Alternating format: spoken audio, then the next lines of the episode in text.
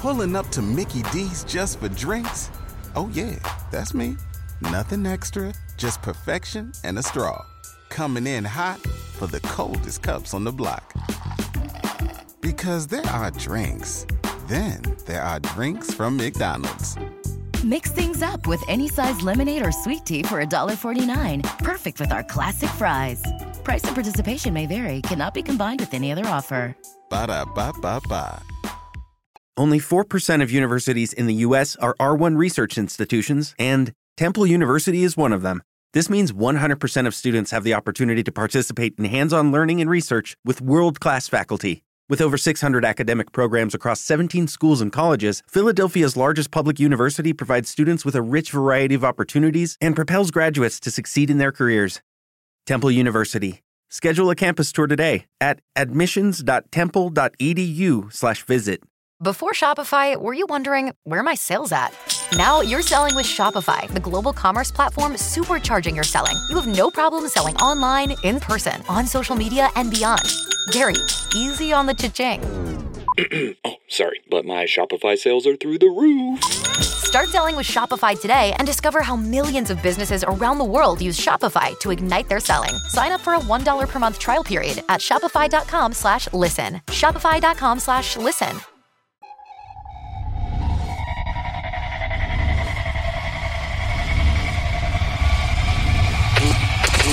Never Quit. Team Never Quit. Team Never Quit Radio.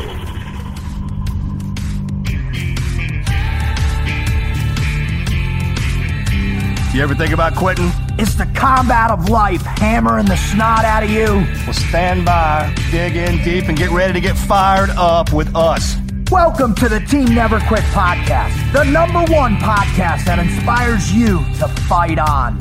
I'm your host, David Rutt Rutherford, here with Mr. Never Quit himself, Marcus Luttrell. Our mission is to help you embrace the suck of life, to teach you the values of working your ass off, and to interview the most hard charging people on planet Earth. We know life is hard. It's time for you to suck it up, Buttercup, and let us teach you to persevere in every environment imaginable by sharing real world lessons learned by those who never quit. That's right. It's time, Marcus, for us to help them defeat the Well, negative you fired me insurgency up, in their man. You fired lives. me up. Are you ready? I'm ready. Let's roll. Let's roll.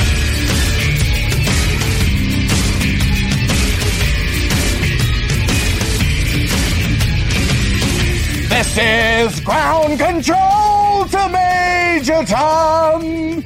I'm floating in the air. What are you laughing at, dude? I was just getting my groove on, man. What do you? It what? should have been more of an Armageddon. Um, It should have been more of using the right words, What do you mean? Right words to what? right lyrics. Those are the right lyrics. They're, they're not.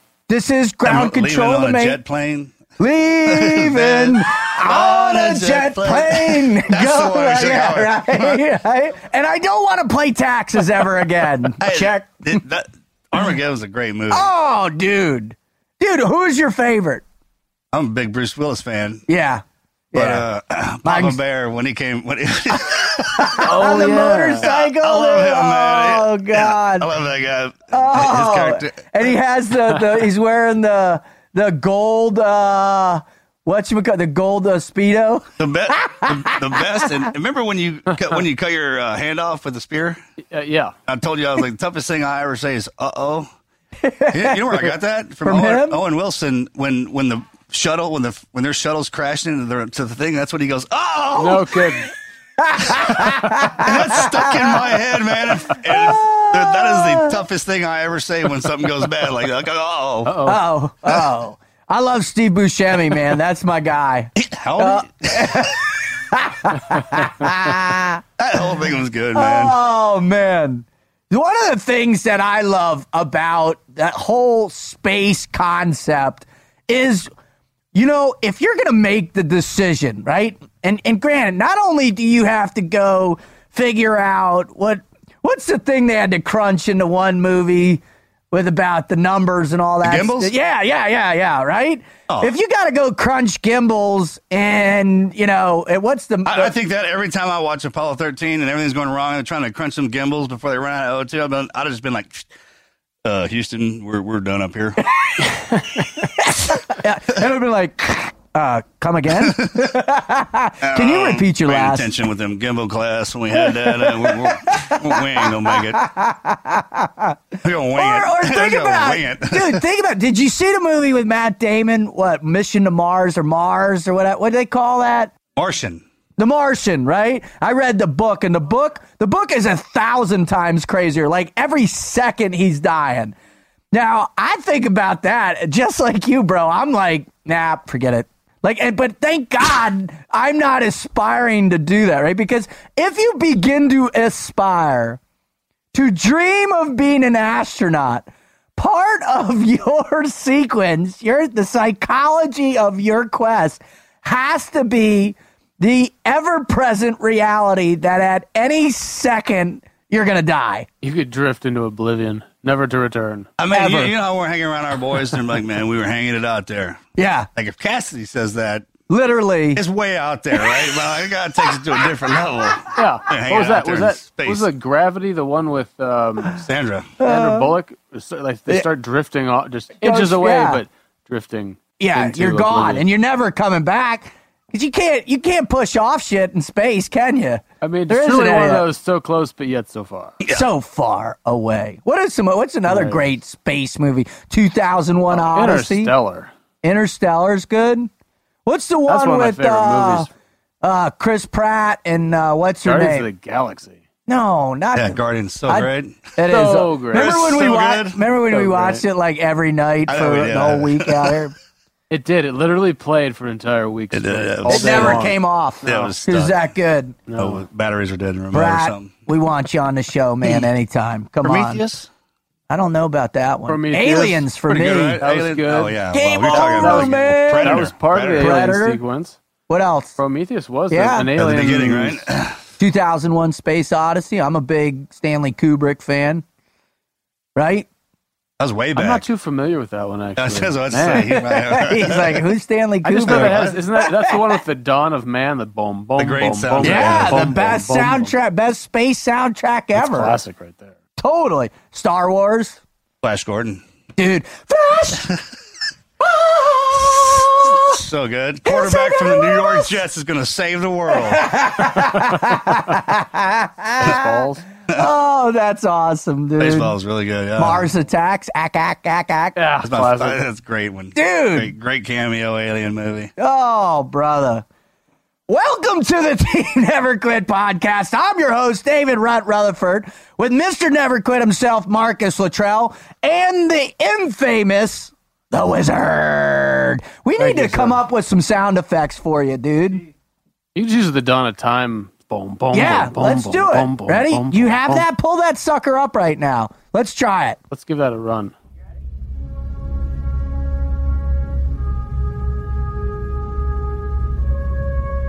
You ready?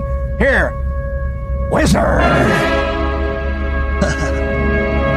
Dude, that's awesome, man. That's got to be in there every time from here on out when I do the intro in the show. Done? Deal? Mark, that's good?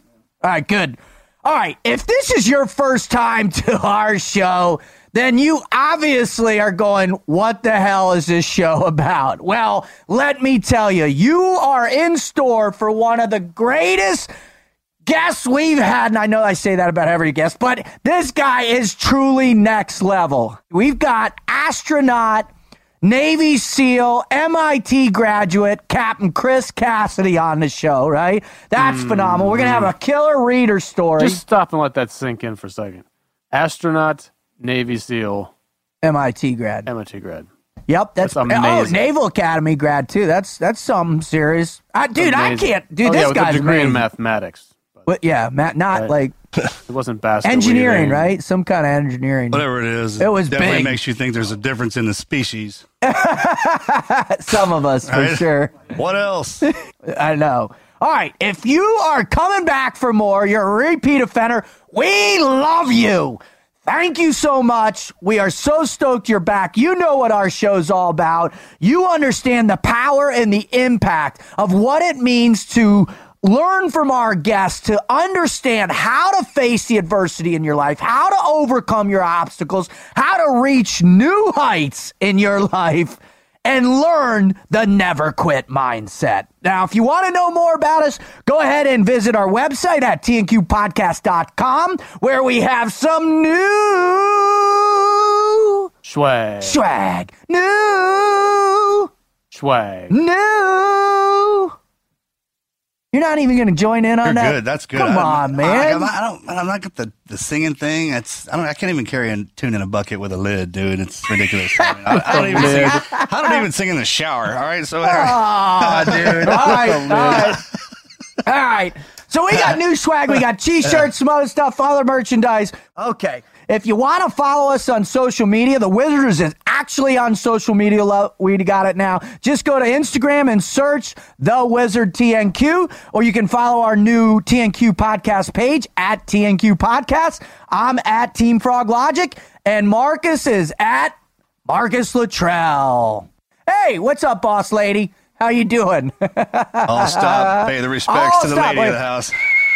Yeah. Oh, I'm, I, that's how I'm going to bring him on. All right. Whistle her in, yeah, yeah. I'm going to bring him on that way. All right. You should. All right. So now, what do we got going on? I, I you know, I think it's time you got to That was read a actually little. pretty cool. What she just said. She's like, "I'm gonna go pick the kids up from jujitsu." You can say that again. Is that cool? Is that cool? Your son's first gi. It is, man. It was something. I was holding it up and trying to staring. I was so proud. It's just like those little moments. That's right? a big deal, dude. It is, man. That's First- his first step towards becoming an little astronaut. wipe it, right? Martian. Martian. Star Lord. Yeah. Star Lord. That's that's Axe's first Mm, He step. could. He could be towards- Star Lord. He could be. He's good looking, blue eyes. Yeah. Yeah. What happened, bro? Thank, no, hey, thank God. I know, right? Your kids don't look anything like me. no, thank dude. the good Lord. Thank God the girls. thank God the girls do not look like my crusty old Oh, salty man. ass. All right. So, Wizard, give us a little rundown on this liftoff. All right, Captain Chris Cassidy, as we said, uh, NASA astronaut and Navy SEAL, amongst other things. He started out in, let's see, he, he was in BUD/S Class 192 and then did 10 years in the teams, reaching rank of captain. Uh, during that time, he did four six month deployments, a couple in Afghanistan, a couple in the Mediterranean. Oh, my God, it's fast. That's super That- that's fast. To reach captain that fast, that's insane. I mean, it's, it's almost seven years just to get lieutenant. Yeah, I yeah. thought. No, Yeah. five. Yeah, the, the man knows how to move. I mean, pr- Seven years prior to lieutenant. this, he graduated from the Naval Academy uh, with a mathematics degree. During his time in the teams is when he earned that we mentioned before that ocean engineering degree from MIT um, while he was in the teams. Mississippi Institute of Technology, right there on the coast. One a little, Muskogee. little further to the Muskogee northeast. Institute of Magna. Institute of Technology. it's in my barn. We did death soundings in the Oh, pond. There he got his reeds. oh, All right. God. So during his times in the time the teams deployed to Afghanistan, uh, involved in doing some non-compliant shipboarding stuff in the Persian Gulf, as well as something near and dear to Marcus's art here. He was assigned to. He was a platoon commander at SDV Team Two. Bloop, bloop, bloop, bloop, bloop, bloop, bloop. About 200, 200 hours on bag there in the SDV. What's that like, Marcus? I wouldn't know. Nor do I ever want What to know. I- Yeah, out. definitely the frogman portion of our job. That's true. You earned that, no doubt. Um, let's see. He also served as an XO at uh, Special Boat Team 20, as well as some other things. He gets out of the teams. 2004, he's selected as an astronaut candidate by NASA. Two years later, he completes his training. You think that's like going to astronaut camp over the summer? I went to space camp too. Space camp. That's it. You think that's I what had it a is? movie about that in the 80s. It was Yeah, good. Those thought. kids It went up in fired. Yeah, space. what's? Did you really go to space right, they camp? did. They got blasted into those kids got blasted into space. Did you really go to space camp? No, I wouldn't. No. Oh, that They a wouldn't let thing, me in right? space No, camp. there were no, no. He wouldn't go to space camp. You had to, like, yeah, requirements. Yeah, that was like, yeah.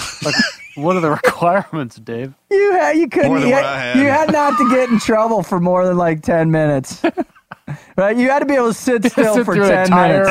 class period. Yeah, thirty minutes sitting still. Man, Yeah, I knew I never wouldn't happened. have passed that one. That's why I never went either. Up at Cape Canaveral. I didn't go to space camp. I went to that scared straight.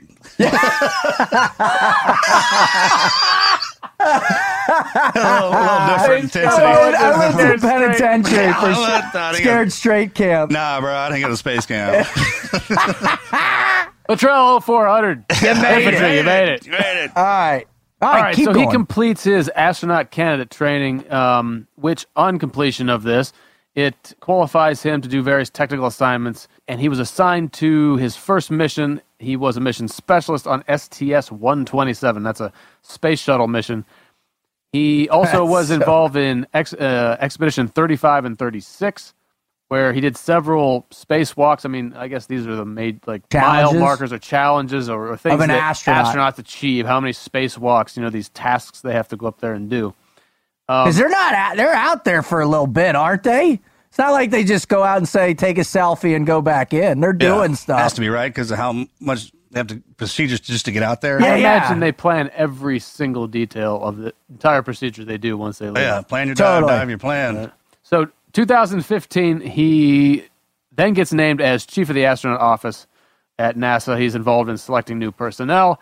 A couple other tiny small details. He was the 500th person in space, and he was the second SEAL to fly in space, falling behind William Shepard or Bill Shepard, um, who was a veteran of four previous missions, 181 days outside of our atmosphere. That's a lot. Mm, I so- thought 181 days in the stand was bad. Base deployment. yeah, right? Holy cow. Well, what do you say, gents? This guy is going to be phenomenal. He's one of us. He's one of our own. He's part of the Brotherhood. What do you say, gents? Should we get him on? Stop. Absolutely. Captain Christopher Cassidy, astronaut arriving. Try that again. Ah, man, I can't do it. That was horrible. Oh, it's horrible. I just figure you can dub it in. Can you just? No, don't leave it. No.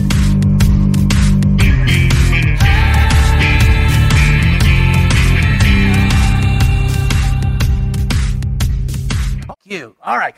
Now, Marcus, here it is. We've got another one of the Brotherhood again. And this one is in a whole nother atmosphere, brother. Literally and figuratively, man. I love when we bring Andy Stumpf on because his resume is insane. I love when we bring on Commander Zinke. He's, his resume is insane. But nobody so far, nobody has reached the limits as this guest has, bro. Are you fired up? Uh, this probably my this is my number one. It's my all time favorite one already.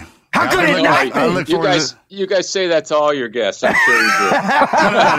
No, but because I mean, the path that he's walked, we're familiar with, and then the one that he, that no one else got. I mean, there's only a handful of people on the earth that have that, and man, that's just a, that's the coolest thing to me, man. It, it when you think about the magnitude of not only just making it in the teams, but then going to MIT, but then also to become one of the elite of the elite of the elite, man, to be in that even smaller brother and sisterhood.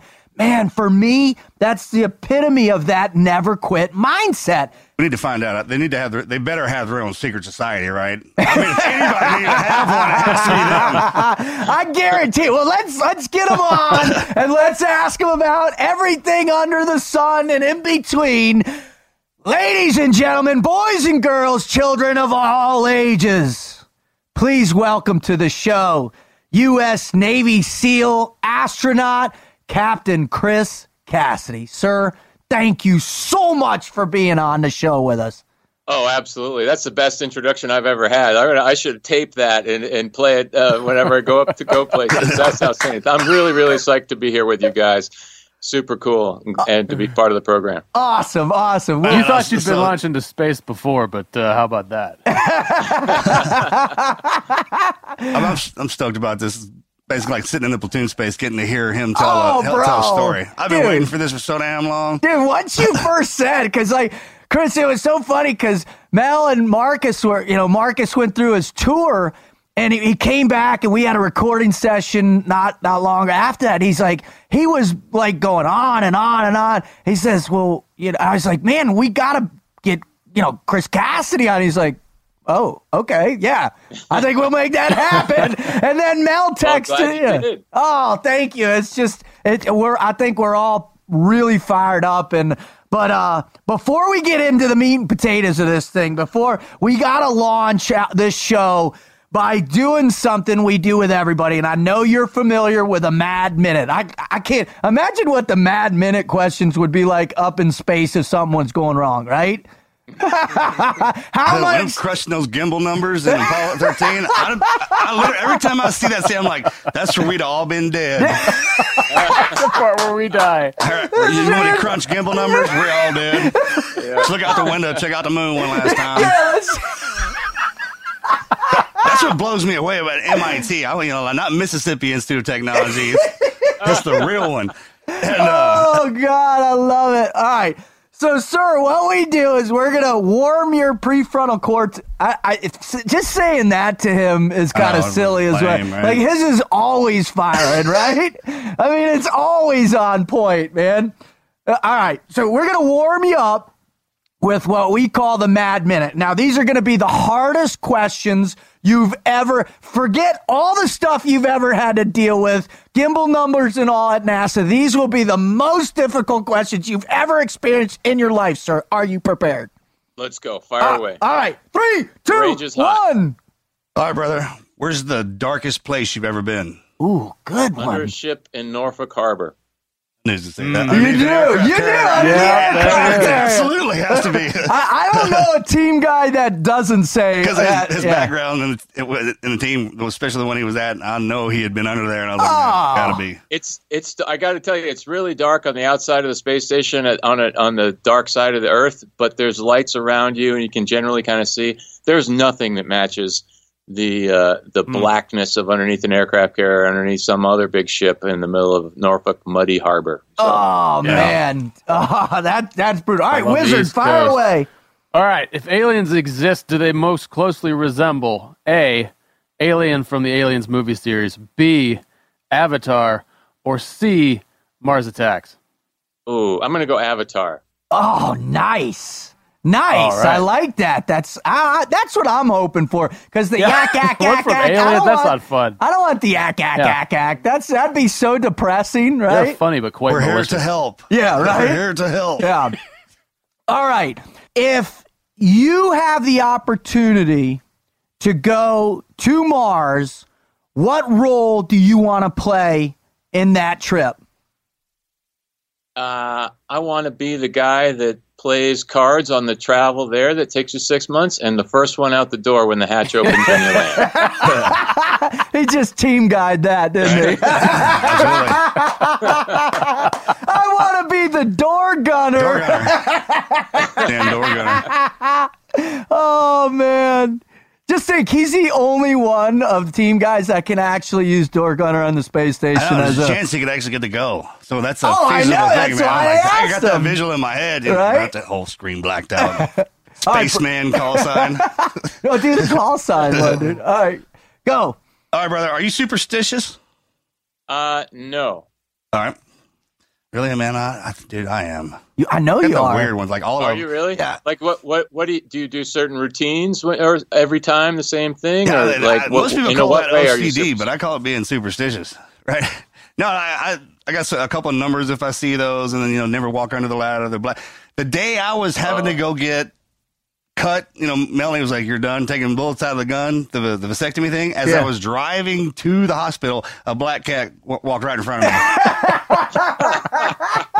Hand to God, that happened, dude. I, I threw it in reverse real fast and started hauling ass. And I was like, "What's wrong? What's going on?" I was like, "Black cat just came across the Black cat crossing the highway. Yeah, well, I was going now to get going cut. the wrong direction down no the way, man. Oh, Not letting that happen. Everything oh. had to be oh. perfect on that day. Oh. All right, Wizard, fire away. All right. Uh, give us one of the best things and the worst things about astronaut training. I don't think many people know too much about that, and I want to hear your personal opinion. Ah, good question. So, the best thing about astronaut training is traveling to the other international space agency centers and training with their people and their astronauts, like in mm-hmm. Russia and Japan and Germany uh, and Canada. That's just super, super cool jumping in their swimming tanks, jumping in their virtual reality simulators. Just freaking awesome. Hmm. The worst thing about training for spaceflight is giving up complete control of your life to schedulers. Uh, you have to ask mm. permission to take a day off. You know, they've got this big magic Ouija board of all these training blocks you got to accomplish.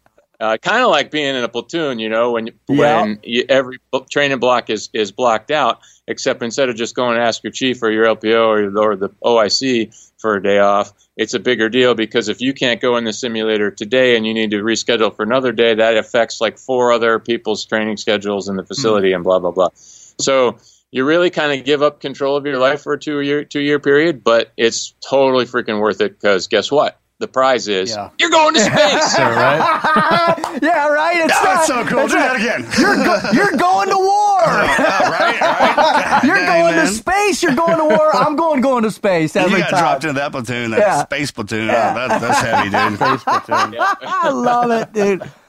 All right. You're in the SEAL team, son. Where'd you deploy? Space. Whatever, man. No. Yeah, no, get there's outta no here. platoon in space. Get out of here. Check Oh, it out. Oh man, that's awesome. All right. If you could if they in the future they develop the space-time traveler, right? What choice would you make? Would you make to go forward or backwards? And then if you could choose one or the other, when would you go? And what time? Oh man, that is an insane question because you'd love to go backwards and, and redo some stuff, especially when you're 18 years old in high school, right? if you knew now what you knew Right. then, you could conquer the world. But I think I, I think I'd choose going forward. And um, this might sound corny, but I, I would love to see how my children turn out as as adults. They're like young adults right now in college and high school, and you never know as a parent if you're doing the right thing. You're just doing the best that you know. With the, there's no instruction manual, so it'd be super cool to see my kids when they're um, older in life, and and if that if I could take any lessons learned, like oh I screwed that decision up. I should I should have audibled at the line of scrimmage. What you mean spraying my daughters down with the hose was not a good idea? and being team guys, we sweat it the whole time, right? It's like, oh, Always. coming. I know it's coming. Always. All right, Marcus, fire away, bud. Hey, how similar is the pool to space? Oh man, Marcus, it is spot on, except for two things. There's two differences. One is in in the pool, if you turn upside down, all of your weight is still resting on your collarbone and the blood still goes to your head because there's gravity still affecting the building and the pool. Mm-hmm. So you it's not that it's not very comfortable to go upside down in the pool. However, in space, you can flip around any, anywhere you want. You can't tell the difference. It's all good. And the other big one is I, I kind of mentioned it. We're we're going around the world every 90 minutes. So you have 45 minutes in the daylight and 45 minutes in the pitch dark. Not quite as dark as Norfolk Harbor, but still pitch dark. And um, in in the building in the training facility in Houston at the pool that you saw, we just generally leave we leave the lights on all the time. It's just- we in the astronaut office think we should turn the lights out. The building people don't want to turn the make it pitch dark for the workers. So anyway, bottom line is it's never pitch dark in the pool. So that's your that's a pretty big shock when you're on your very first spacewalk when you open the door and it's nighttime and, and you're going, Wow. holy cow. That's big. So, but you can't kick out though in space, can you? No, no, no. You you you can't. You there's nothing to um to kick. There's no resistance there. You can't kick out. That's great. No matter how much energy, no matter how much energy the human body can generate, you can't even push yourself an inch, right? But Right. If you if your fingertips were this far away from a handrail, you're dead. you told me that. I blew my mind. It's kind of right there like this. if you sneeze and let go for a second, someone has to come get you. Oh my gosh, that's tight right there. We we do just for that very reason. We have kind of like when you rock climb, you you climb and you need to take a break. You clip in with a little fair lead, you know, two foot long lead, mm-hmm. so you can shake it out and rest a little bit and take the load off. We have same kind of things. We have these little short leads where you you're always making sure you're clipped in because for that very reason, if you were six inches away, you might as well be 200 miles away because you're not getting So, uh, back. did, you, did you gorilla grip the crap out of that bar when you? Your first one? white, white knuckle nobody's business. And Calm one of- down. one Your of heart rate's one of about to go through the roof. And one of, one of the experienced astronauts on my first mission, he he sent me a note right before I went out on a on a spacewalk, and all it said was, "Loosen your grip." And this was before I even went out. And so I remember on that first, like the first two minutes of my first time thinking to about his email, loosen your grip, and I and I thought about my hand, like, oh yeah, I am about to rip this hand right out of the metal. I love it. That's heavy. All right, Marcus. Last question. We got to hear from him. Yeah. All right, favorite superhero. Aquaman. Whoa! I did not Perfect. expect Nice. that one, but I I love why Aquaman. I loved watching him at that cartoon as a kid, and and maybe it was foreshadowing of my life underwater, particularly in, in SDVs. I loved being an SDVer, by the way. Uh, So I- you're the I only pre- one, sir. No, there's a couple of us weird guys out there. But uh, let me tell you why. I did not love freezing my butt off for eight hours, but what I liked was the problem solving of once you submerge, it's just you and your buddy figuring out That's it. problems. You didn't have other people to take care of your business for you. However screwed up you made it, it was because you made yourself screwed up. And however creative you got, it was because you got creative. So that's what I really liked was you and your buddy just dealing with it. Oh, you're in the middle of the ocean, hmm. and the and the depth gauge has asterisks across it because you and, and we don't have voice. Contrary to popular belief, we back we couldn't talk to each other back and forth. We have our own language and grunts Yep, and moans yep. and pinches and pulls. And you're right, man. It, there is nothing else, just you and him. That and it's that's why JJ and I are so close. Yeah. That's awesome. Well, sir, thank you so very much. That is the mad 12 minutes. Yeah. Uh, your answers were all awesome. We appreciate it, but we're going to we're going to pivot here a little bit and we're going to get into you know the the real mass of what makes this show what it is. And and we have this incredible following and it a lot a large percentage of the reason why people come here is because they're going through their own struggle, their own challenges in life. They're they're trying to figure out how to get started, how to face adversity and overcome obstacles, that problem solving you just talked about when all else seems like it's coming down.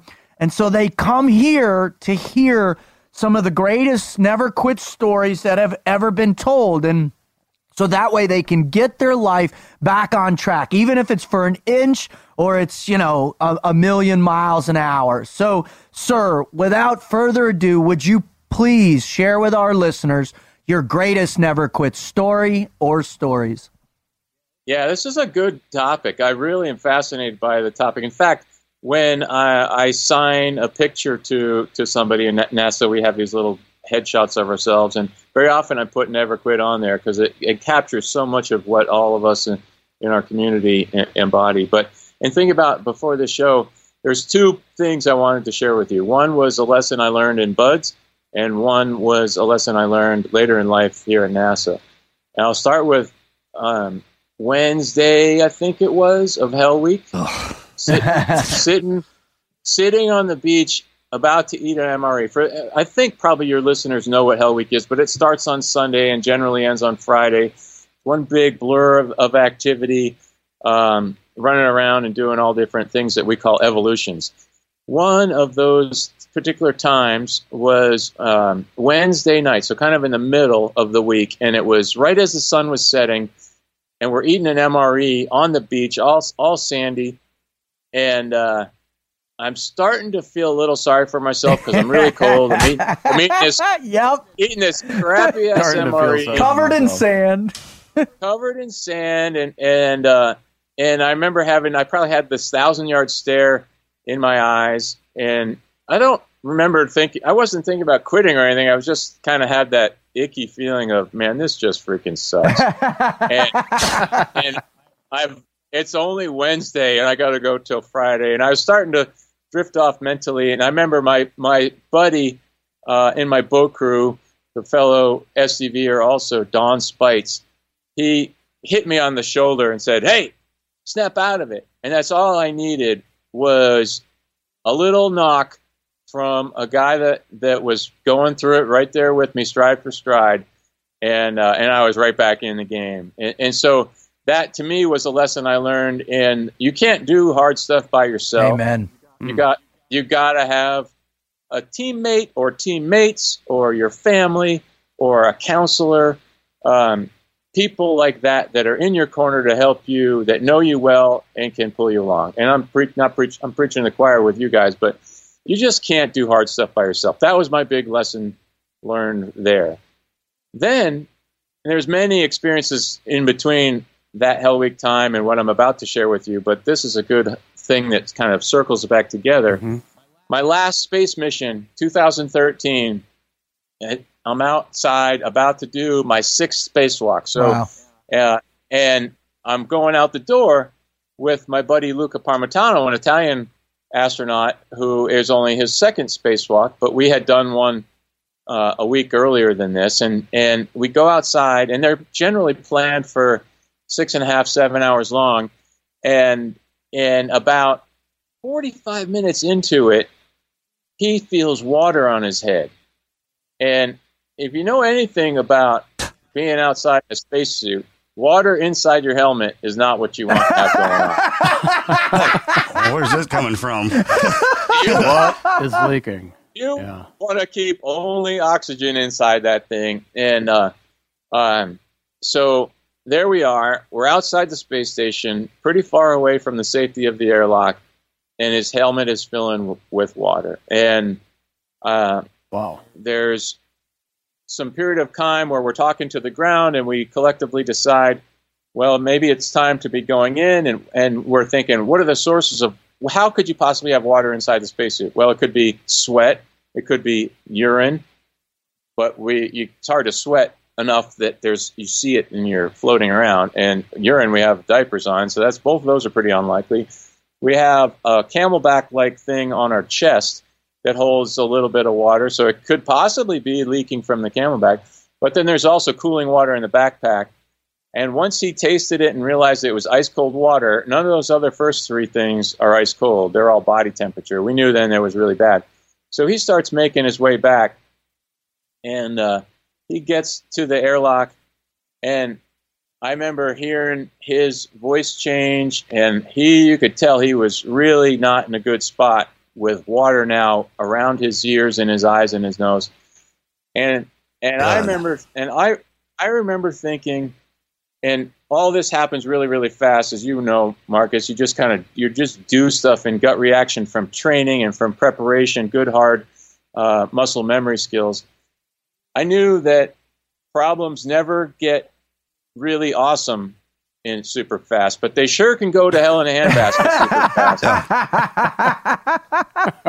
Those are So two different remember things. think- I remember thinking to myself, how can I take actions that is, are going to not make this situation worse? And I'm, I, I was kind of dirt diving the last like probably 20 yards to get to the airlock. I was dirt diving in my head what my hands needed to do, like where I needed to move the hooks and, and um, safety lines and how to close the hatch. Because the only thing that mattered at that time was closing the hatch to the airlock so that we could start moving air and, and getting repressurized. Because when you're in the vacuum of space, if you take his helmet off, he's dead. Right. The, the water in the helmet is inconsequential at that point. You just have to get pressure around you in order to take the helmet off so he could breathe. And uh, I, I was telling another group this about a week ago is I don't even remember what my hands did. Wow. To this day, I can't remember the actions I took to unhook ourselves and c- bring the things inside that need to be bring, brought in and then flip around and close the hatch. I just remember cranking the handle on the hatch closed. There was this like 30 second period of my life where just Hmm. instinct and training and muscle memory took over and got that hatch closed. And then I could deal with Luca and help him and, and get him situated. But he didn't matter up until getting the hatch closed. So that was part of um, that ties back to what I learned in Hell Week is you if if we didn't have each other, we wouldn't be here to be telling. I wouldn't be here to tell. He wouldn't be here to t- hear the story. I wouldn't probably be here to to be telling it. It's the teamwork aspect of being outside, just like being in Hell Week that day, where um, I needed I needed Don Spites to to wake me up. So um, that was a pretty crazy story, and we we Yeah. we at NASA were out of commission for spacewalks for about a year and a half after that until we really understood what happened and got it fixed. And now we're back in business. Well, what, what Oh, what was was it? it? Yeah. Yeah, so in simple terms, like imagine you take you use a garden hose and you use it and then you leave it full of water and 6 months later you want to go take a drink out of it. That water is going to be all nasty, right? Well, the spacesuit is filled with water. and we only use them periodically. And what we need to do after every single spacewalk is flush out the water and clean it with iodine and some solution. And we had thought over the years that we were cleaning it out effectively, but turns out we weren't.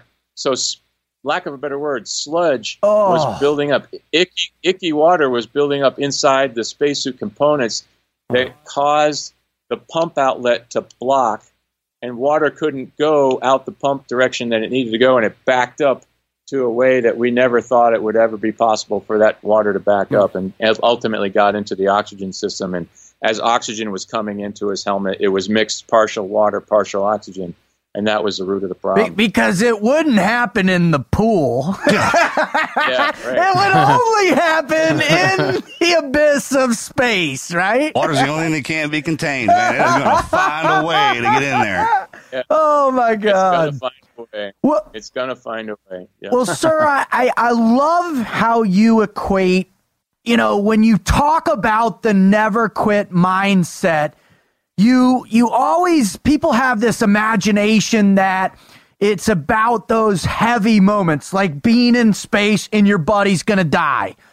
But in your mind, how does the never quit mindset play a role in day to day life, right? Where because obviously you you you go to the academy, you're trying to just work through there. The, it's a difficult place, and then all of a sudden, you know, you're like, oh, I'm gonna be a Navy SEAL, and then you got to go through SEAL training. Then you go to combat. Then you run into you know uh, Mr. Shepard, astronaut Shepard, and so it's this perpetual idea or mindset. How, can you explain a little bit of that and how you manage that in your life?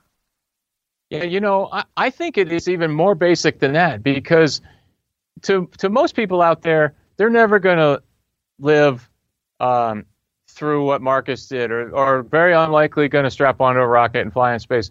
But every one of us has days where they're just hard, or weeks that are hard, or months that are hard. Whether you're going through a divorce, or a tough boss, or your family and loved one member, loved family member has cancer or you do, any one of those situations is super relatable to everybody here on Earth. And and um, I remember when I was younger talking to my dad, and and uh, he told me this. I think initially is that hard times end, and when do they end?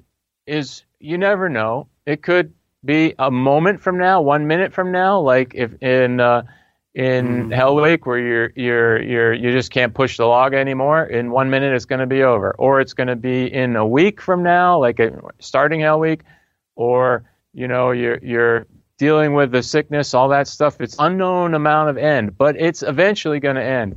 And and keeping that in mind for me has been helpful just in my normal normal life, going through personal struggles, personal hard times, trying to balance all the things in a given day. Like when you're when I'm a new astronaut, when you're a new astronaut, you're learning all these systems of the space station and the, for me the space shuttle and all these switches, and at the same time, you still got family at home and uh, you know all the normal stresses that have with a, a family and kids and a wife and or husband and and uh, you put all that together and you get stressful days. So it's re- fully relatable to every person on the planet. This same, this attitude that gets you through not only Hell Week or combat but life. I, I love that answer. When when one of the things that we hear a lot of from our guests is the people that played major roles in their life, right? And you had met, you'd reference your father. Can you talk a little bit about uh, Bill Shepard and the role he played in you making this? I mean, it's not just a small jump going from a platoon commander to an astronaut. That's a that's a massive leap. That's a massive change in direction in your life. What what kind of influence did he ha- play? And then what? How did he enable you to believe it was possible? Yeah, so that's interesting because I, I had just finished uh, four years. I was finishing up four years at SDV Team 2 in Norfolk, my first two operational tours in the SEAL teams. And it was time for a shore duty um, assignment, and I was trying to figure out what do I want to do, where do I see myself, do I envision myself staying in the military in the Navy or moving on.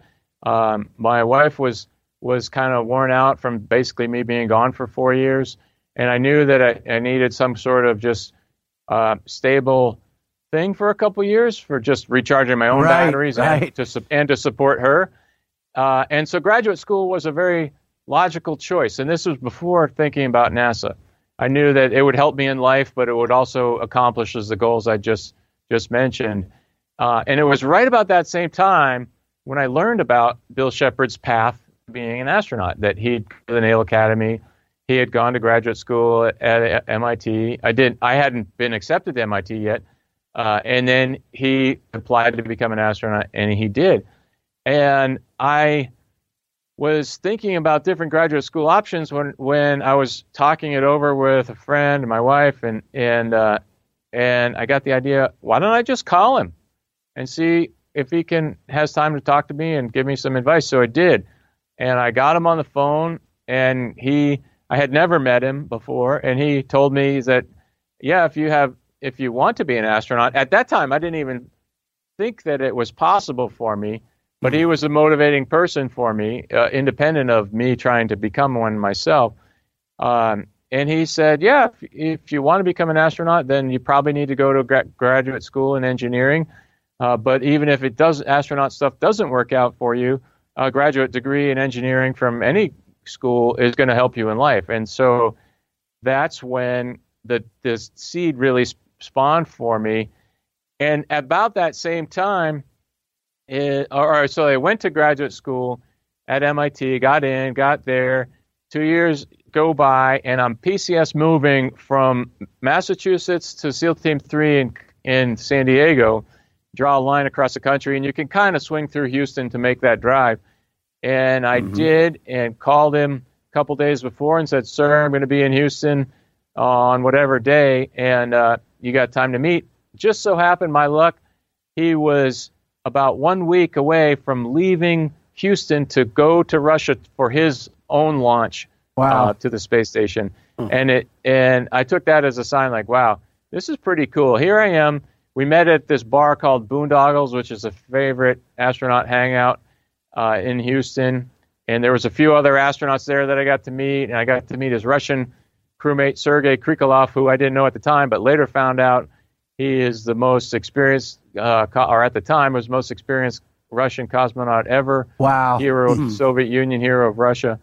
Um, and and so that's when I really got the fire burning of holy cow, this is pretty cool. And and he and She- Bill Shepard just said, yeah, put your put your application in and see what happens. And he didn't say anything magical. It was just his um, his path, and then encouraging me to pursue a similar thing. Um, and it all worked out. That's awesome. Now, I- know you, when you got back, you did do a couple deployments to Afghanistan. Did that change your perspective or alter, or was it more inspirational? I mean, share with our listeners a little bit how your perspective changed in the in the macro after going to war. Yeah, so I went two, two, six, seven month deployments there, and one was immediately after September 11th. Um, I don't know, October sometime, when we actually had boots on the ground in Kandahar, and, and then the subsequent seven months after that, and then three years later in 2000, well, two and a half, three years later, 2003 into 2004 is when I went my second time. And it was a stark contrast and difference between the wild, wild west of when I showed up there in 2001 and the more big army, big military, brief everybody just to drive out the gate to go to the training range kind of thing. Where the first time I was there, it was you talk to a village guy, he says so and so is going to be in the village over to at midnight tonight, and next thing you know, you're rolling there. We didn't brief any. We didn't. There was nobody to brief. Well, we did have uh, a, a small um, joint staff there after after a little bit, but it was just nuts. How my perspective changed though after these deployments is realizing how precious life is Amen. and how every one of us is one engine malfunction, one rock going up into the air intake of a helicopter, one valve not working on an engine, or simply your brake line failing on your car on the drive home, we're one of those mistakes away from it all being gone. And how precious we are to be breathing, how precious it is to be walking around and, and be able to share with you in live in life what I'm doing uh, live about my life. Um, so I really came away with those deployments of being thankful that I was alive, thankful for my brothers that weren't, that are the heroes of America that gave their life to defend it. Your Marcus, your your teammates on the on the reconnaissance there, ones like them, and all the others since. Um, and and I value life more. Amen. Wow. Let me. Um, do you want to continue on that, or I kind of want to change the it. subject here and ask about ultra achievers? All right, we have we have some people. Our guests on the show, they have all gone through or achieved some exceptional things. Um, but there are a few of them that just seem to fit in this category where they have not only marked one massive achievement, but those that have multiple, you know, then they kind of stand above that. And at least from your perspective, maybe give us some insight into what is it that enables uh, a person to become an individual that seems to achieve at whatever they set their mind to. Can you distill out some um, some insight into that for us?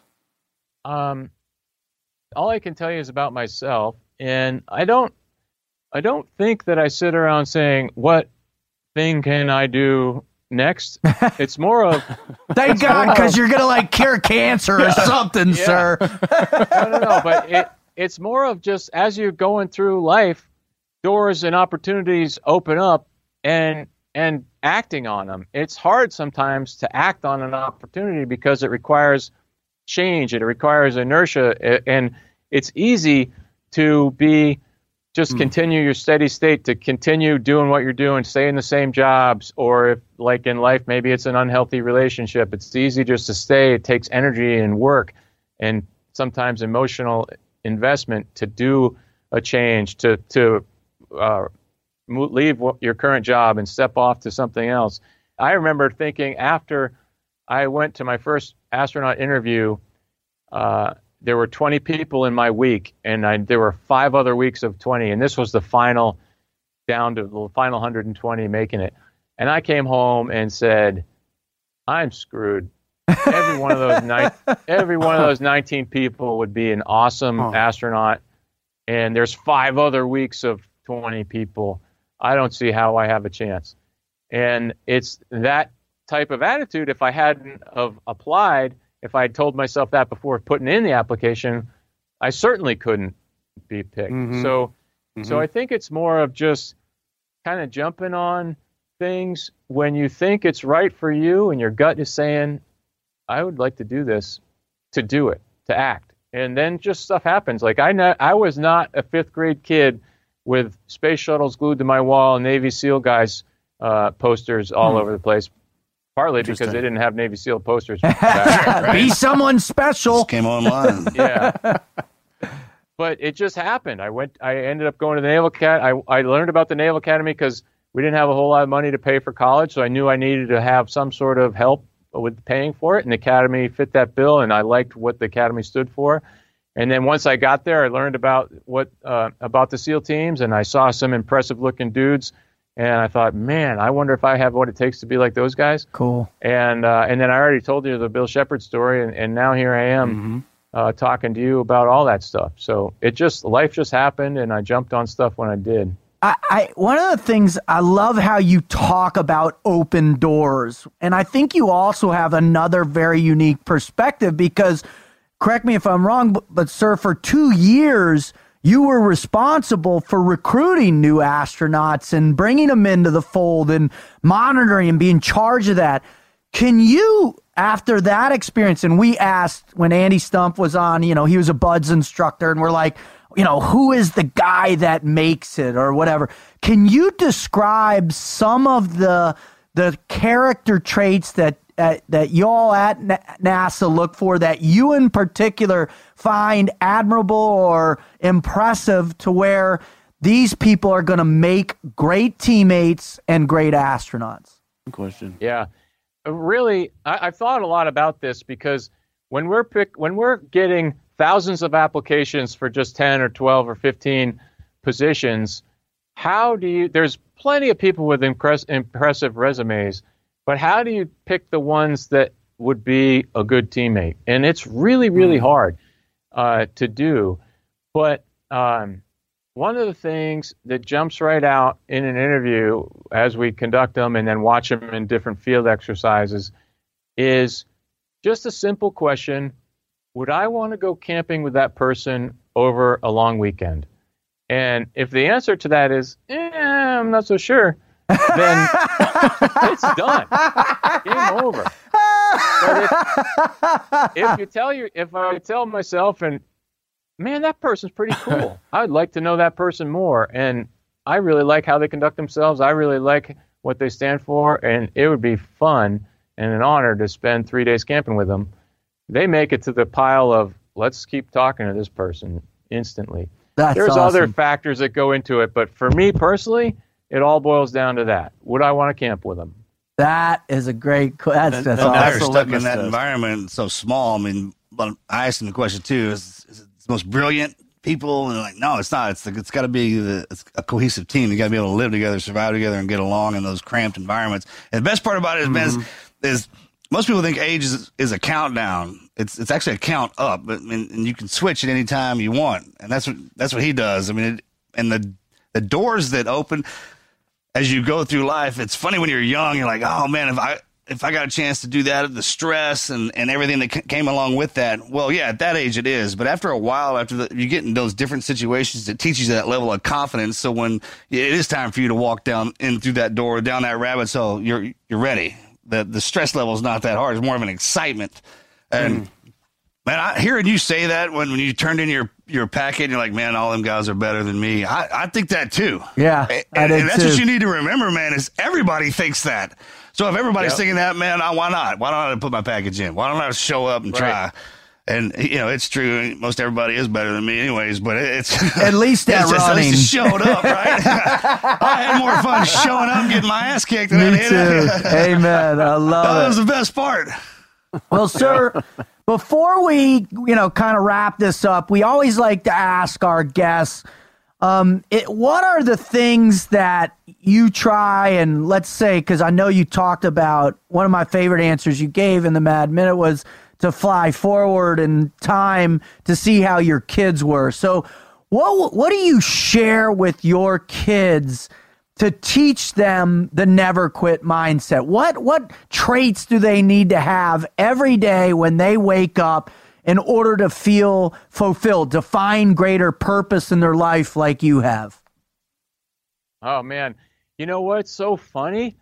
That it's way easier to do in your professional life than to your kids to instill them with that. But but at the very simple, basic level, when they're it, it's age appropriate, right? Like so, Yeah. when they're really little, it's simple stuff like no, fix the toy yourself. You got it. You know how it works. You don't have to hand it to me. You can make it work. And as they go go get older, it's more uh so and so doesn't like me or whatever, you know, that kind of mess that happens in middle school and high school.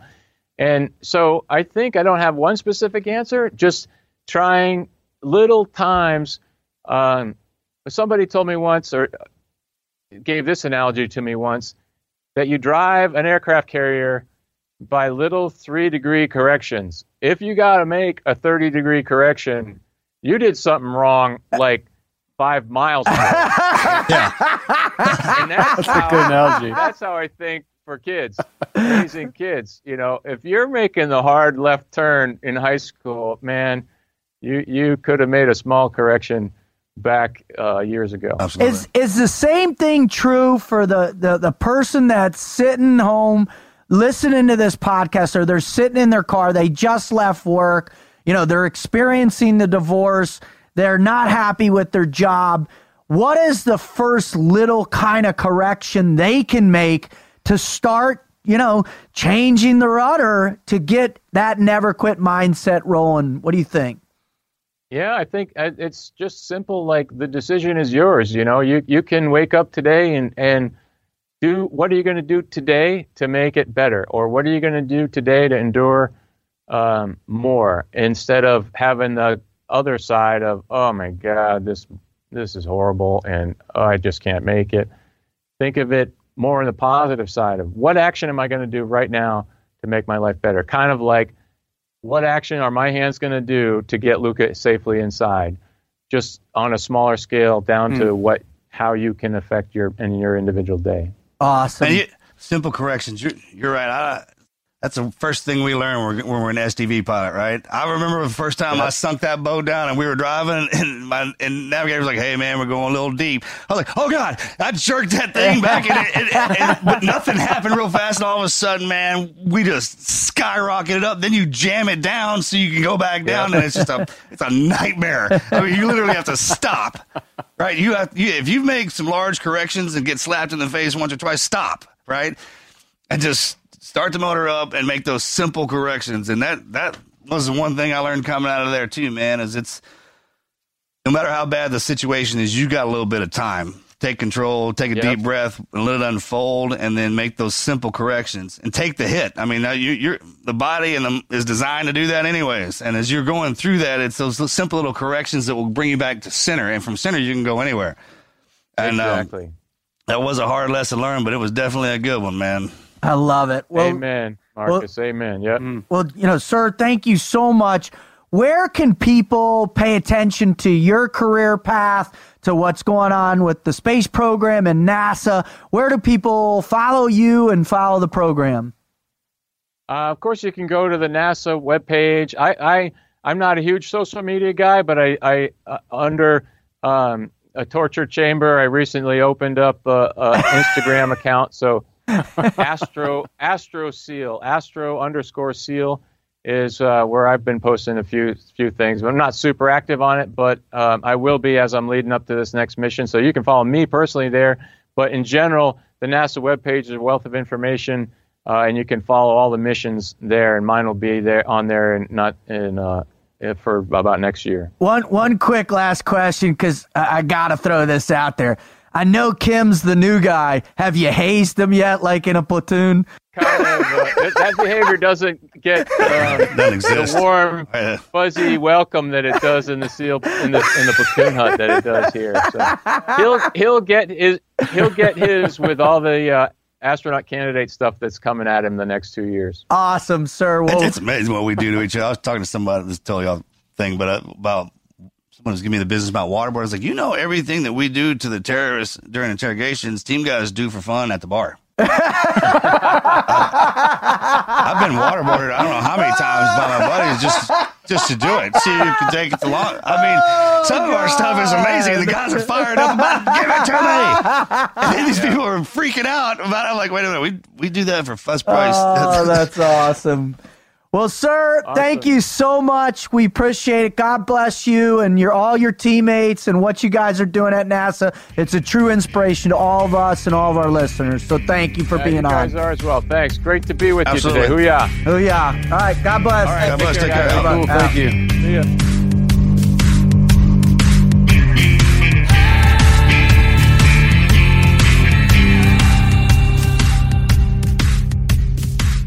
All right, bro.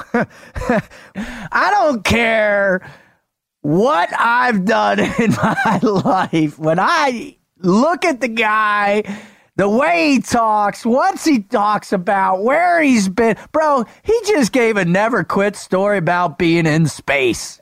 He, it, but he delivered it like I mean I felt like we are in a platoon space. But he's a, he tells a good frog man. Totally. He's got the whole wit and you were cut up man. Oh. I'm like, oh. he's an ass. You can sit there and listen to those stories because no one else has them at mean, all. Oh, dang man.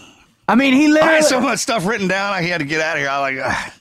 Dude, I saw your your pad just mounting up and mounting a question after Drive down. Uh, Wizard, one of the things that I, you know, when I heard the dude talk, and that, and that question that you asked about exceptionalism, man, you know, it's interesting because people struggle with it, right?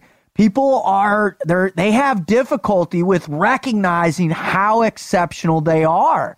So I found it interesting the way he answered it. I I honestly don't believe. I mean, maybe in you know with his wife in their bedroom at night. Hey, sweetie, I'm awesome, aren't I? Oh yeah, baby, you're awesome. But the, for the, I don't think that dude probably knows how No. awesome he is. Well, the best part about No, it is it kind of probably lets, right. lets you know. I mean, that's the pinnacle right there. You're sending somebody. Everything else is earthly. Navy SEAL, MIT. That's one of them guys that when you when you sit there and you listen to a story, or you look at him here, like, man, that's, that's the coolest stuff. I wish I could do that, but I'm nowhere near an MIT grad, and I can't do this. But the thing about what he explained was, is man, it takes a team to get your ass up into space, man. And it's it's not just the smart clicks that get in there and the Bam. brilliant minds. You can't have that, man. You go crazy. I mean, you wouldn't get anything done Ever. You need the knuckle dragger down there that has the quick wit and can bring the team together, even if you if you can't roll them gimbals like like they, they do in space for, for nine days. But um, Because the world needs ditch diggers. Diggers.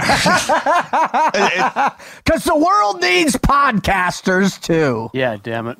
and it's cool, man, because he's kind of walked through that gamut and and all of all of those fields, Brother, sports, and then the teams, and then what'd you think, Wizard? Well, on that specific question, I think I kind of blindsided him, honestly. And when you said that, it made me think he probably he's probably not the best person to answer that question about himself because he doesn't look at himself that way. But I still think we got a very valuable answer out of him. Absolutely. The, him talking about the recogn- the importance of recognizing and taking advantage of the opportunities that come to you, and That's my favorite and part. then right there, dude. how all of these small uh, taking advantage of all these small opportunities small changes the small decisions in life they have an inertia in themselves oh and over time Russ. that small correction over distance is a Yeah, 'cause massive there's, there's change no end game. genius Down the right road. there. Yeah, there is no end game. There's no uh, those title. A lot of people get into they work their ass off. They get that title and stops. Like oh, I got my title and this is what I'm at, and whatever comes along with that title. But And they'll live in that title for ten years. right, and that, yeah. that's, That's not the another game, man. You, you, one leads to the other, right? One will give you this the platform. That's kind of what we were talking about earlier. When you Mm-hmm. go down, it doesn't. Sometimes when you're going to go down this path, hell yeah, it's going to be hard in the beginning because you ain't ready for it. You're not. You're not technically supposed supposed, to. to. be up in this No. part yet, man. You skip some- yeah, exactly. And, and that's the test. That's the life part of it. And and man, it's just one. There is no end game. There is no title that, that defines you, right? You def, you define the titles By The- walking through the by doors. walking through it, man. By walking people that through the doors. through it, they're going to experience it differently, man. They're going to they're, the, everything's going to change. That's the great part about it. It's unique to the individual, man. But when you're the, the guys that keep going and going and going and excel in those things that hell, only a hand people, handful of people can do, still have the humility to deliver it like he did, man, is is epic.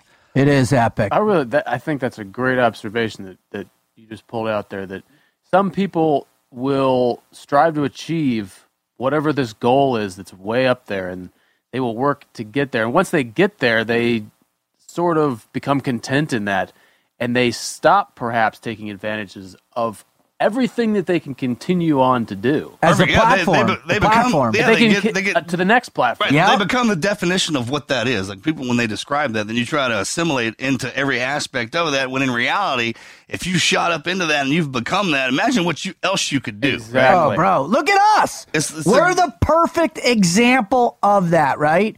Here we are. All of us have invested a truckload of time carrying a gun for a living at the highest level, right?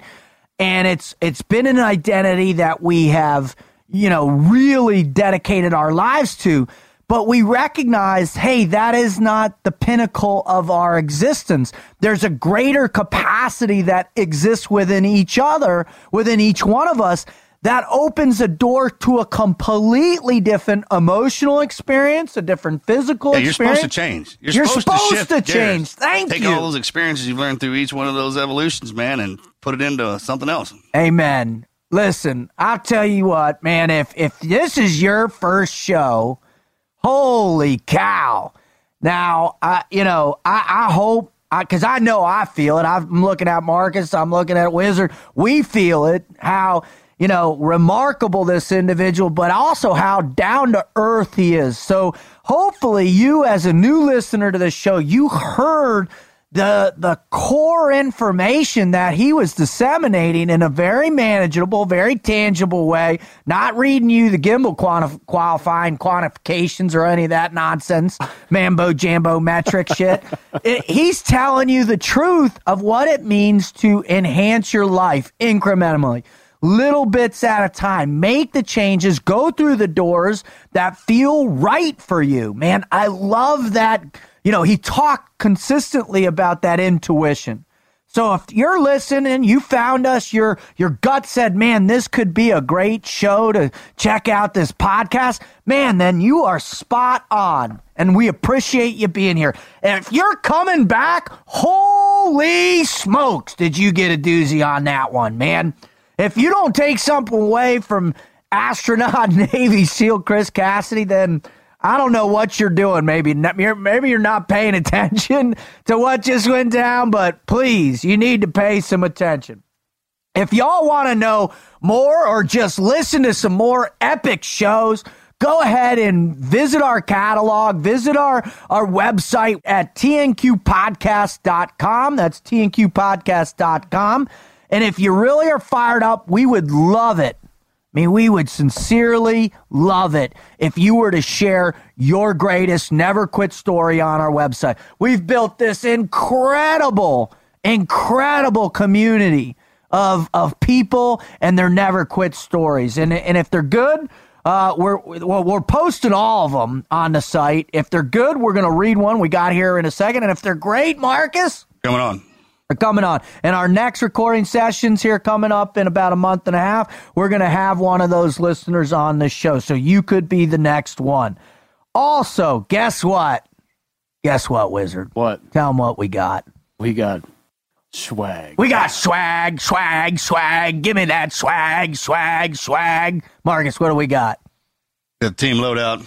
We got the loadout, baby. All right. If you want to blast off at any function you go to, out to the, to the movies, out with your significant other, if you want to look cool at your kid's soccer game, if you want to look cool on weekends working out in your local gym, go to tnqpodcast.com forward slash merchandise and check out our new gear, baby.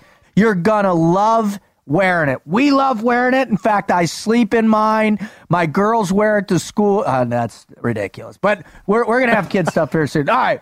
Also, uh, please follow. We finally got the wizard to break down Marcus, and he's uh, he's on social media now, which mm-hmm. is pretty awesome. So just go to Instagram and search the wizard TNQ, and he'll come up. You have uh, no idea where you're going to be anywhere. Yeah, yeah you're going to see his, the back of his head all around the world, which is awesome. Uh, uh, you can also follow the show. We've got a show podcast page at TNQ Podcast on Instagram.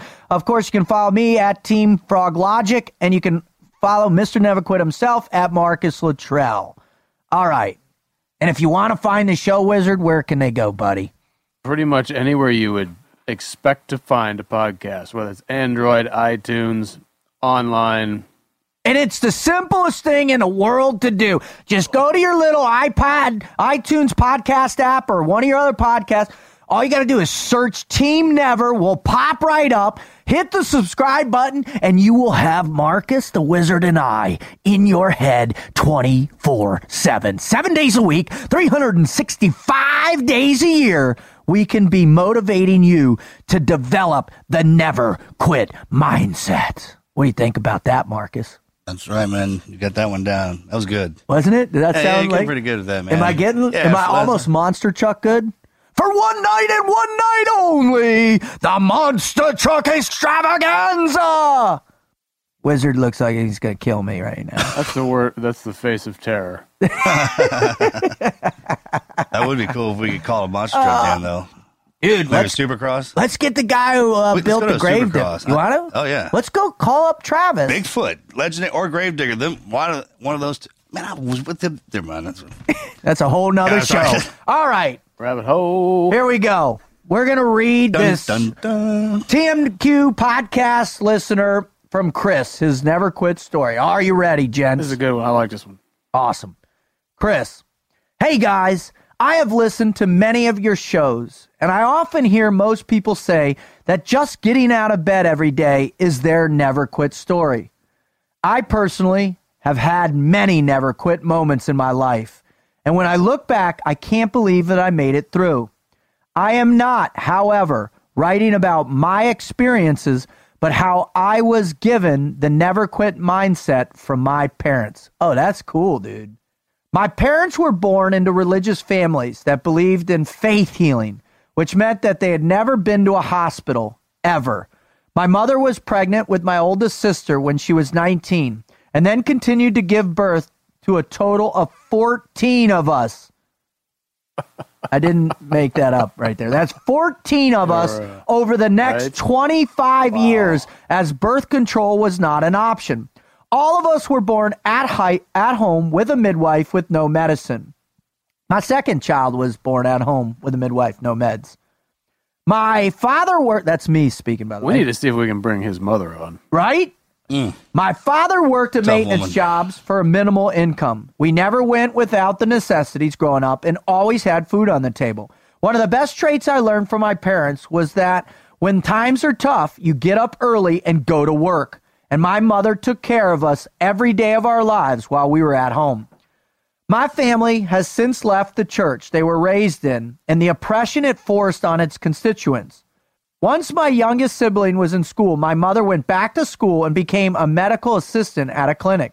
My father worked long hours to keep a roof over our heads and food on the table. He would then have to come home and discipline my brothers and I as we were rowdy as boys come. We grew up eating deer, turkey, and fish. My father, after five, five long days of work, would wake up at 0400 on Saturday to get out in the woods. No matter how long the day we spent in the woods on Saturday, no matter how many hours we had work that week, he would come banging on our door Sunday morning to get us up for church. I can only imagine how many times they must have just wanted to give up, but didn't and pushed on. I know my siblings and I feel the same way when we say we want to repay them for their hard work by driving on our by driving on in our lives, by driving on in our lives. My oldest sister is raising 3 and 4 kids respectively. Third oldest sister is raising two girls and is a manager for medical records keeping company. I am the fourth oldest and I have 15 years in the military. Fifth oldest sibling is raising her young girls. Sixth and seventh oldest brothers are licensed mech- mechanical and architectural engineers from Penn State. We are! Sorry, that got out of me quick. My eighth oldest sister is a school teacher in Africa. Super cool. My ninth oldest sister is a medical doctor who graduate, graduated from Penn State and University of Pennsylvania. We are! And I worked with the UPenn football team, might I add. Sorry, I'm going off on a tangent. I apologize. My 10th oldest brother just reenlisted for his second tour in the soft community. Hua. My 11th oldest sister is a registered nurse. My 12th oldest brother is finished up in his master's mechanical engineering at Penn State. We are! It's just wrote, sorry. My 13th oldest brother is a bricklayer until he figures out what he wants to do. My 14th oldest sister and it's her first year of college at Penn State. We are! My 14th oldest sister. My yeah, 14th me too. o- oldest sister is in her first year of college. at Penn- That's so awesome. All right. I- I think I had to give you a background of my family to show just how strong of an impact seeing our parents get up every day and drive on no matter how hard life was, giving it to them. Our success in life is directly contributed to our parents not giving us an option to quit. I love the message you are spreading and the guests you have on your show to prove that if you want a better life, it always comes down to driving on and hard work. Keep up the good fight and stay safe. Wow. That was a cool one, man. Is that one of the coolest ones by far, dude? Yeah. Seriously, oh, like dude. that one. Chris, thank you so much for writing that in. Better yet, thank you to your parents Exactly. For Yeah. putting out a bunch of squared away people in this world to Hey, you make grow the up with place big families better. like that. It's like growing up with your own crew. Totally. I mean, that's mm-hmm. whatever you want to go get. You want to play ba- game basketball? We got enough. You want to play football? We got enough of that too, man. We can do whatever. We can do anything. It's a full platoon, dude. I mean, there you go, right, Right? there, man. You a fire team, man. Yeah, whole platoon. Whole platoon. Some most families you might have a fire team if you're lucky with four, but they have a full platoon, My baby. My best friend growing up had nine brothers and sisters, and No. that house was yeah, and that's not fourteen. That's not 14. That's crazy town. I mean, it'd be rough. It's you know it's probably rough in the beginning growing up, the hand me downs, and every you kind of that's when you bitch and complain. But check it out now. You just heard their resume. How proud is that mom and dad for putting Dude. that out? I mean, that's epic, Right? right? And then the family reunions, the Christmas holidays. How much fun do they have at that? a blast. right?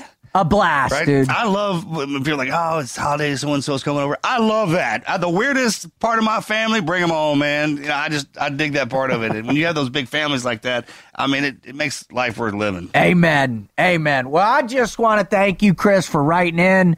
I want to thank Penn State. Oh, sorry. Uh, I want to thank, start off and be We're not serious. sponsored by Penn Yeah, State, no. by the way. Nor was I, Unless they want to actually. sponsor us.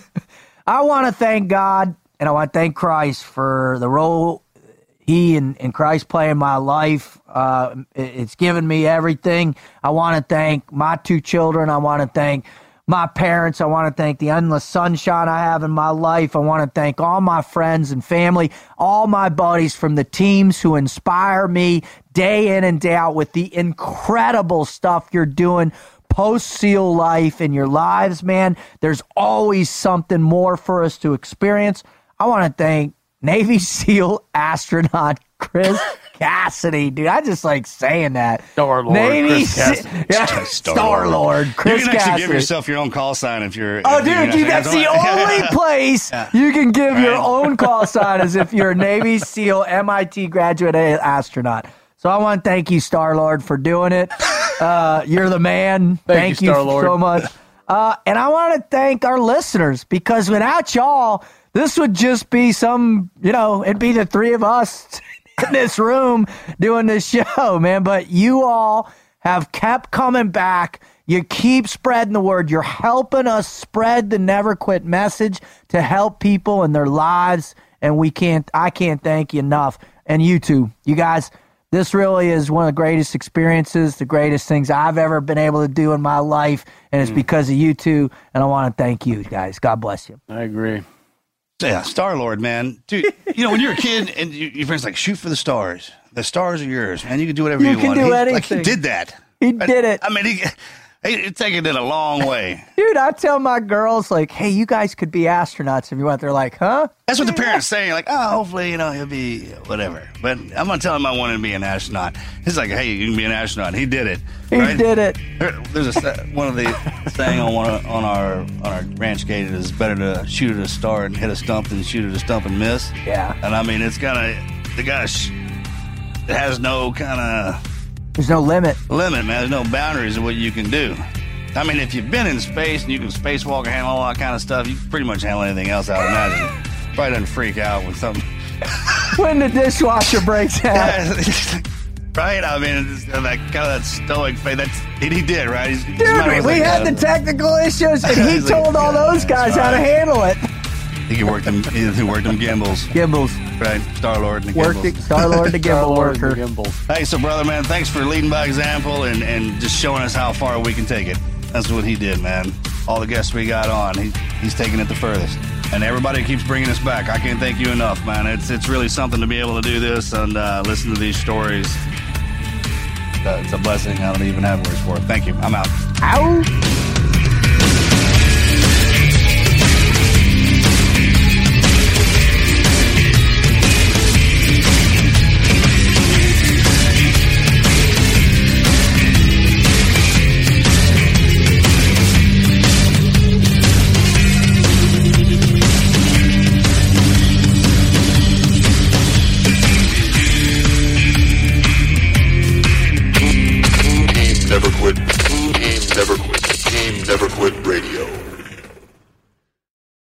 Every year, one thing is always predictable postage costs go up. Stamps.com gives you crazy discounts for up to 89% off USPS and UPS services, so your business will barely notice the change. Stamps.com has been indispensable for over 1 million businesses just like yours. It's like your own personal post office no lines, no traffic, no waiting. Sign up with promo code PROGRAM for a four week trial, plus free postage and a free digital scale. No long term commitments or contracts. That's stamps.com code PROGRAM. Every year, one thing is always predictable postage costs go up. Stamps.com gives you crazy discounts for up to 89% off USPS and UPS services, so your business will barely notice the change. Stamps.com has been indispensable for over 1 million businesses just like yours. It's like your own personal post office no lines, no traffic, no waiting. Sign up with promo code PROGRAM for a four week trial, plus free postage and a free digital scale. No long term commitments or contracts. That's Stamps.com code PROGRAM. Every year, one thing is always predictable